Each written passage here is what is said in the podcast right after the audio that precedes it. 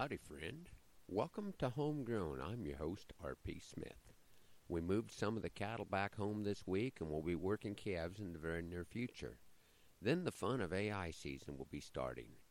I thought I'd share a little soundbite of this job back before my crew grew up and found better jobs.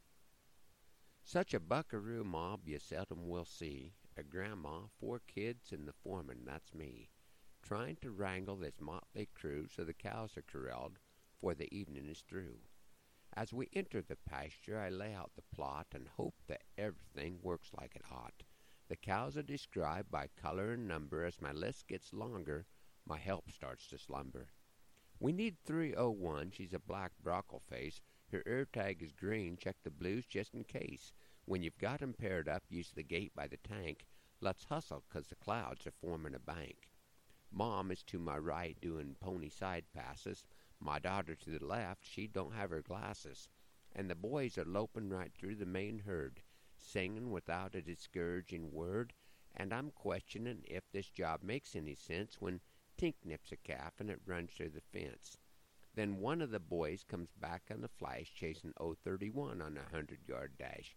I thought you said red. Isn't that number right? The foreman, that's me, gets a little uptight. Before we go further, I need to explain with grandmas and kids you don't talk like John Wayne. You very soon find, if you give your tongue slack, that the help takes it in and then plays it all back. I said I'm the foreman, not the same as the boss. She stays at headquarters, on my ear she might toss.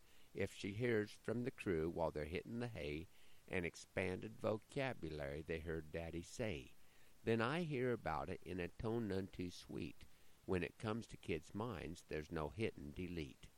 We need 301. Her ear tag is green. I yell it out louder. Sound kind of mean. Hardly get noticed. Sure wish I could whistle.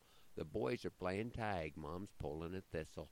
My daughter's horse is grazing the grass. If this is a test, I probably won't pass. My mount hits a lope as I beller and blow. We never will finish if you keep moving slow. Tink, get over here. Mom, go to the right. Sis, see if that calf is somewhere in sight. Oh, I forgot you can't see the tag. Well, come over here and follow this bag. Boys, what are you doing? Get it in gear. You found the calf. Well, bring him up here. Sis, go left. Don't let him turn back. Tink back off and give him some slack. Three boys on the ground. Did they stumble and fall? No, they dismounted when they heard nature call. Tink sit, sis go. Mom, fill up the gap. One boy has remounted, now he's taking a nap. The cow goes right, she's making a break. I'm riding a colt, this could be a mistake. Get in front of the cow, I shout out in vain.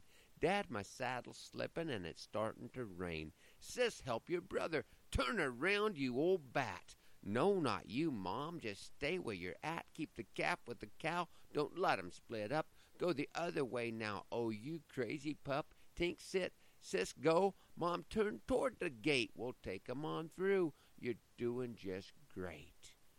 Come over here, boys. Don't be moving slow. We've got one pair sorted. There's just a dozen to go. Thanks for riding along on Homegrown this morning. Hoping the Lord blesses you real good today and that our happy trails cross again soon. I'm R.P. Smith.